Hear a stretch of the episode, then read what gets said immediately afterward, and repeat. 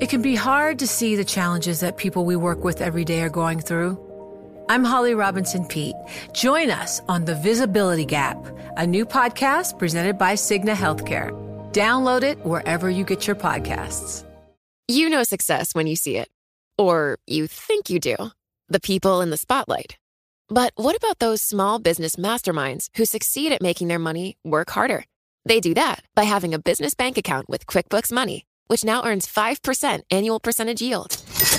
Making your money work as hard as you do? That's how you business differently. Learn more about QuickBooks Money at quickbooks.com slash 5APY. Banking services provided by Green Dot Bank, member FDIC. Only funds and envelopes earn APY. APY can change at any time. The countdown has begun. From May 14th to 16th, a thousand global leaders will gather in Doha for the Qatar Economic Forum powered by Bloomberg. Join heads of state, influential ministers, and leading CEOs to make new connections, gain unique insights, and uncover valuable opportunities in one of the world's most rapidly rising regions. Request your invite for this exclusive event at QatarEconomicForum.com. To my successor, whoever he or she may be. Number one, stay close to the Americans, stick up for the Ukrainians, stick up for freedom and democracy everywhere. Politics in general has taken total legal defences. Changing one man at the top of the Tory party won't make any difference. It won't fix the problems. Let's have a fresh start for Britain. Let's have a real change of government.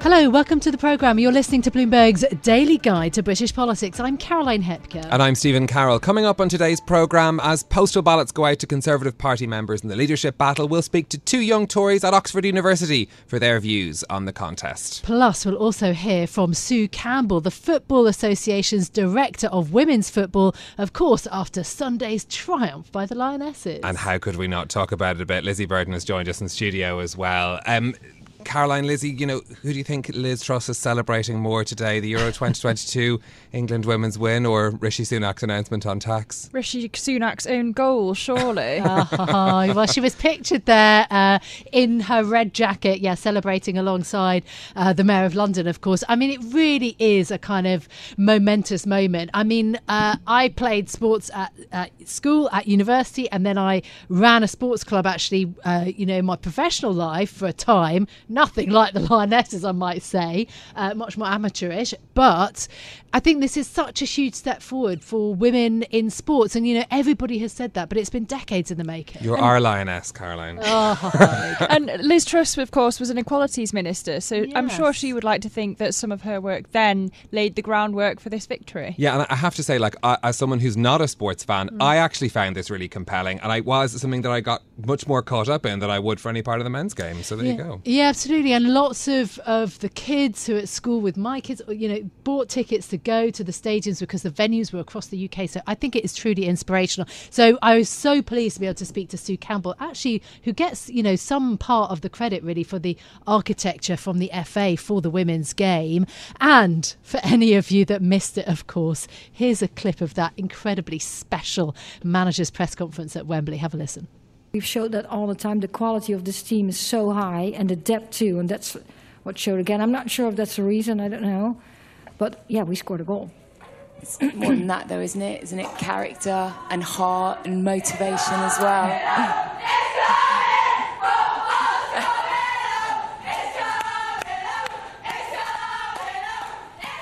So there you go, the England's women team. They were storming into that manager's press conference in celebration. Uh, Lizzy, uh, you were following, well, did you follow the sport? You watched the whole thing, I know. I don't even need to ask you. Yeah, I was sat with my laptop watching the game and preparing to tell you about the Bank of England this morning.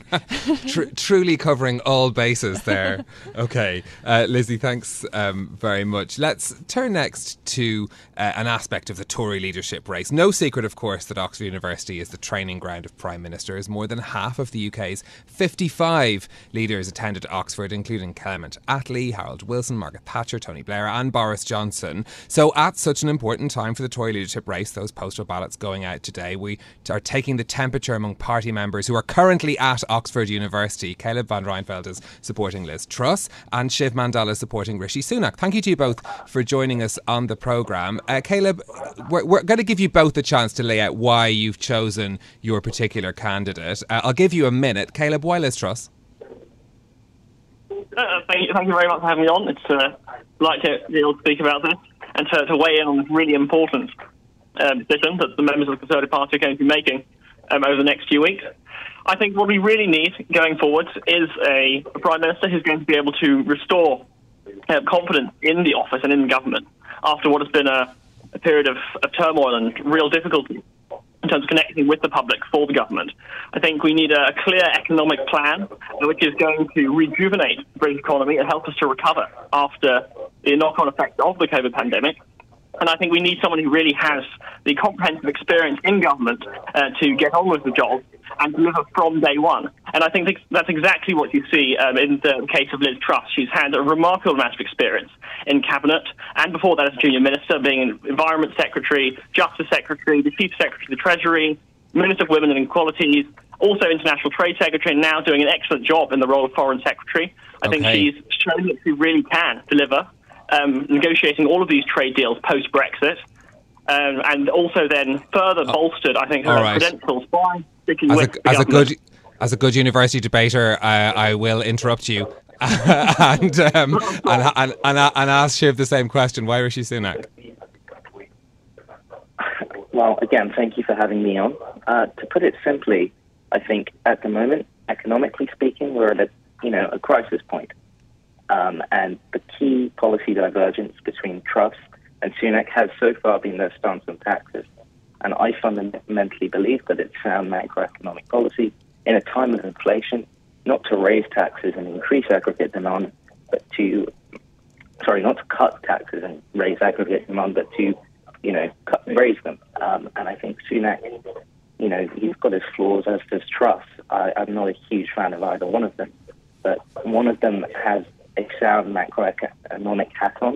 One of them is not making uh, promises to Tory party members um, that you know aren't in the public interest, that are fiscally sustainable, and one of them is essentially offering us a bucket list of things, you know, as a Tory party member, I'd love to see happen, but um, I know aren't fiscally possible right now. Okay. I think one of them's rooted Caleb. in pragmatism. sorry.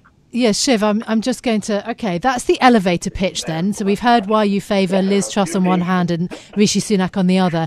Caleb, though, what do you think um, Liz Truss, or in fact any of either of these candidates, really offers to young people? I mean, they haven't said, for example, a word on tuition fees. They've said very little on home building, let alone childcare costs. These are the issues that will surely affect the kind of 20 and 30 something voter, the voter like you. Well, absolutely. I think the real strength that the Conservatives um, have across demographics, and this is equally crucial for young people, is their ability to grow the economy, to create those job opportunities, employment opportunities for uh, young people to have going straight out of uh, education or further education with university. And I think that this uh, excellent economic plan when it comes to cutting taxes, stimulating economic growth, and simultaneously making use of the fiscal headroom that we do have, according to the government's own projections, is exactly what uh, we should be doing to get the support of young people. And Caleb, uh, Liz Truss wants to cut taxes now. Economists warn that that's going to add to the burden. That's going to hit your generation. Doesn't that bother you? I, I think it's really important to note that um, the government has um, set in place uh, fiscal rules um, to try and determine what would be responsible um, taxation and spending at this time. Um, and there is headroom in those rules. So we have around 28, 32 billion, depending on the metric you're looking at, uh, more than the government initially thought it was going to have. And I think the best way to make use of that is to really help strengthen the economy um, by cutting taxes. I think, yes, the debt burden will be higher for the next generation, but we'll be much in a much better position to pay it off if we have a healthy economy and far higher levels of employment. Shiv, I'm interested to hear you say that you're not particularly keen on either of the two candidates in this race. Who would you like to have seen involved, and does it make you a bit pessimistic about the future of the party and the, perhaps the future of politics? I think um, my pessimism with the party just comes from, uh, I, I, guess, I, have always been a Tory very much in the economic sense, and I see their stances on certain social issues, which I personally very much disagree with. Um, that being said, there isn't a combination of economic and social policy anywhere in British politics that I'd love to see right now. Uh, so uh, that's that's my sort of pessimism with both candidates. I think addressing the sort of um, question on what they have to offer you, I do think Sunak does have the sort of interest of you know the future of the party, um, largely because as as you, you were saying earlier, Spending plan will really hit us hard in terms of the debt burden in the future. I mean, borrowing more in this sort of rate-heavy environment seems like just poor strategy in the long run. Okay. Yeah, I, um, I mean, sorry. Shiv, yeah, thank you so much. Um, Caleb, back back to you, I suppose, as we ping pong through this. Uh, the other question, really, that has, this has raised, and we touched on this just in the introduction, is that Oxford University, and in fact PPE, and I know you're both studying PPE, um, politics, philosophy, and economics, has got a real stranglehold in terms of training up prime ministers. Is that a is that a good thing, uh, or does there need to be more diversity of thought? I think it is really important that we have uh, prime ministers who can engage with the general public and really have a real world understanding. And I I think that just because they've studied PPE at Oxford doesn't mean that's not the case. I think uh, Liz Truss did study PPE at Merton College, uh, but actually she went to a comprehensive school. And I think that PPE has really become one of those degrees that people strive for if they want to go into politics. And what we really should be looking at is ensuring that the degree is reflective of those in the general population who have political ambitions, rather than, I think, worrying about uh, precisely which university the Prime Minister comes from. Shiv, what's your view on that? I mean, on the one hand, I fundamentally think when it comes to choosing our politicians, we should be looking at their individual merits and not their backgrounds.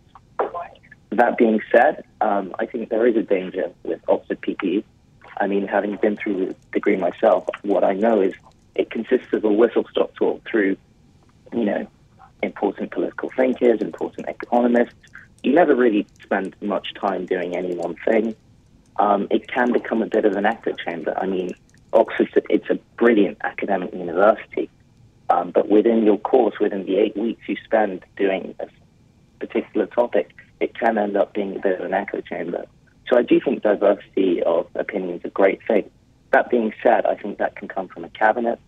I do think, um, you know, Oxford PPists, you know, historically have got into politics largely because PPE is great training for the art Yeah. of politicking. That being said, I'm not sure how great it is for the art of policymaking. You know success when you see it. Or you think you do. The people in the spotlight athletes, actors, artists. But what about the people behind the scenes? You know, the ones who make it all happen the lighting engineers, the sideline photographers, the caterers. They're small business masterminds. And if there's one thing they have in common, it's making their money work harder. That's why they have a business bank account with QuickBooks Money, where they are now earning a generous 5% annual percentage yield. Yes, 5% APY. Making your money work as hard as you do? That's how you business differently. Learn more about QuickBooks Money at quickbooks.com slash 5APY. Banking services provided by Green Dot Bank, member FDIC. Only funds and envelopes earn APY. APY can change at any time. You know, it can be hard to see the challenges that people we work with every day are going through. Invisible struggles like stress and burnout, caregiving for a loved one, or being misunderstood. But insight, awareness, and empathy will help us better see the issues they're dealing with. And that can make us and our companies healthier too. I'm Holly Robinson Pete. Join us on The Visibility Gap, a new podcast presented by Cigna Healthcare. Download it wherever you get your podcasts. The countdown has begun. From May 14th to 16th, a thousand global leaders will gather in Doha for the Qatar Economic Forum powered by Bloomberg. Join heads of state, influential ministers, and leading CEOs to make new connections, gain unique insights, and uncover valuable opportunities in one of the world's most rapidly rising regions. Request your invite for this exclusive event at QatarEconomicForum.com. let's get back to the football. England beat Germany 2 mm-hmm. 1 after that extra time. 87,000 supporters at Wembley uh, in a match which will turbocharge the women's game in the country, according to the FA. Well, it's England's first major women's title, the biggest win for English football really since the men's side won the World Cup in 66. Now, up to 7,000 supporters are with the team in Trafalgar Square this morning to celebrate the victory, to see the women hoist the trophy. And the Football Association's director of women's football, Baroness Sue Campbell, spoke to us here on Bloomberg Radio just earlier this morning. It was really great to have her on. She talked about what the Lionesses win means for the sport, for women in the world, as well as funding and diversity issues in the game. It's a massive victory in terms of a football match, but I think it's a massive victory for women's football and, and for women's sport. It, it demonstrated just what a brilliant uh, platform um, women can provide, both as players. The, the two coaches on the benches were both women, the referees were women, and 87,000 people came and had the most amazing party. So it was just a, a brilliant example of, of what women's sport can do. And uh, for women's football, I think it, it takes us to a completely new level. Baroness Campbell, you must be delighted. Your leadership at the FA really should be recognised. And the FA has invested so much in the women's game after such a big win. How can you capitalise on this victory? Yeah, it's a good question. this morning, with my head full of uh, music, and I keep still singing every song that they were singing yesterday. I can't, I can't clear my brain of it. Um, look, we, we this is a, this is a landmark moment for us, and, and we need to work very hard now to make sure that we don't lose this inspirational moment. Uh, you know, we are absolutely committed to giving equal opportunities for all girls to play our game in schools and in clubs, and we'll continue to invest in that and drive that forward.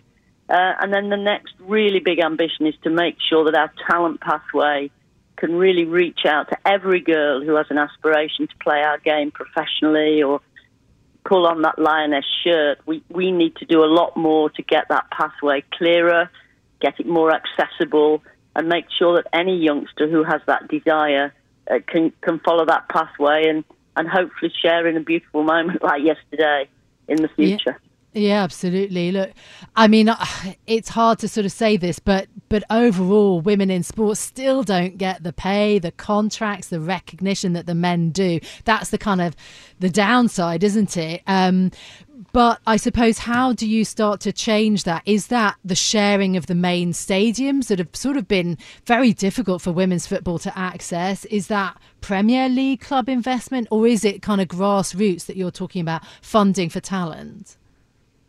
I think, to be honest, it's all of those things. Uh, and I think what today, uh, yesterday, will have done will have made people realise that this is a great place to invest. Um, and, and, you know, the Premier League clubs already do a, a lot of them do a terrific job in supporting the women's game. The FA is investing very heavily in, in women's football. Um, but I think we need more commercial partners. And when you talk about equal pay and equal opportunities, you know, I, I, it's really important now that people recognise this is a fantastic opportunity to be part of something that won't just change women's lives in football, but could change women's lives in wider society. It, it, it is it is an incredibly important moment. Yeah, it is. And of course, you know, to, to our audience who are business minded, business focused, you know, sports is a big deal now. Certainly for the American VCs who are looking at, you know, at these Premier League clubs on the men's side and snapping up, uh, or bidding at least for certain clubs. What would you if you were speaking to them, what would you say to them to convince them to put their money behind the women's game, not just the men's? Well, I think this, you know, I think investing in the women's game is what I'd call a purpose proposition. It has a commerciality to it, and it has makes really good business sense. You know, fifty percent of our population are women, and it can reach women. And, and watching yesterday, you know, a record crowd for men or women, eighty-seven thousand people packed into Wembley. So, it, but it has a much bigger purpose. If you want to invest in something that's commercially sound but it also has a strong moral purpose that you want to see girls and women in society achieve equally successfully as their brothers, their fathers, their uncles, then this is this is the opportunity to invest in a sport that can really transform lives. There has been criticism about the lack of diversity in this squad and also in the Women's Super League. What's your view on that? Yes, I, I understand that, and it's something we're working very hard on. And I think if I go back to something I've said, the talent programs that we've had in the past, because of we've had very slender resources, have always meant that you have to travel quite long distances to get to the centres of excellence that we've established. That means you're excluding an awful lot of young people.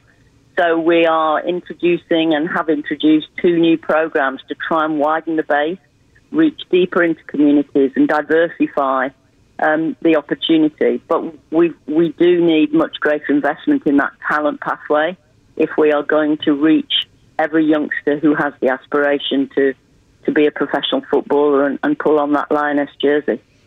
Gary Lineker says that um, there should be the scrapping of fees for girls to play at clubs. I mean, a lot of the newspapers reporting, you know, the, the, the fees that junior girls teams still have to play in order to to to play under the club's badge. That that could be a first step. That the Premiership clubs could could invest more. Well, I, I that would be fantastic. Uh, the reality in many of our clubs that are not linked to Premier League clubs, and there are many that are not, the reality is they have to charge in order to cover their cost of the hire of the facility or the cost of a, the remuneration for a coach. So, you know, I, I think it's important to understand that the women's game has travelled a long way, but mm. it still has an incredibly long way to go. And we have a lot of work to do on the back of this success to make sure that we are giving those opportunities to girls and, and they're not prohibited by involved by being involved in our national game because they haven't got the resources, the finances to get there. Would a sports premium for schools help? That's something that Rishi Sunak, who's vying to be the next Tory leader, has said would help. That he would back a sports premium for schools. So basically, give them extra money, you know, to focus more on sports. Have uh, have the uh, schools regulators look at the sports content in schools. Well, I've been an advocate for better physical education and school sport probably all my life. Um, started off life as a PE teacher many, many years ago.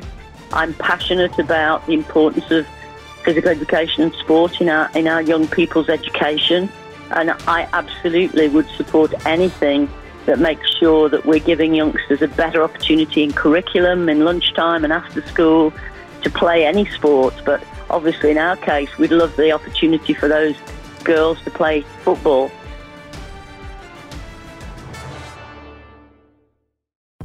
Collaborate for a greener future at the Bloomberg Green Festival, a groundbreaking celebration of the thinkers, doers, and innovators leading the way. From design and culture to technology, science, and entertainment. Hear from inspirational speakers and immerse yourself in climate solutions. July 10th through 13th in Seattle. Title sponsor Amazon. Official airline Alaska Airlines. Get 20% off using promo code radio20 at bloomberglive.com slash green festival.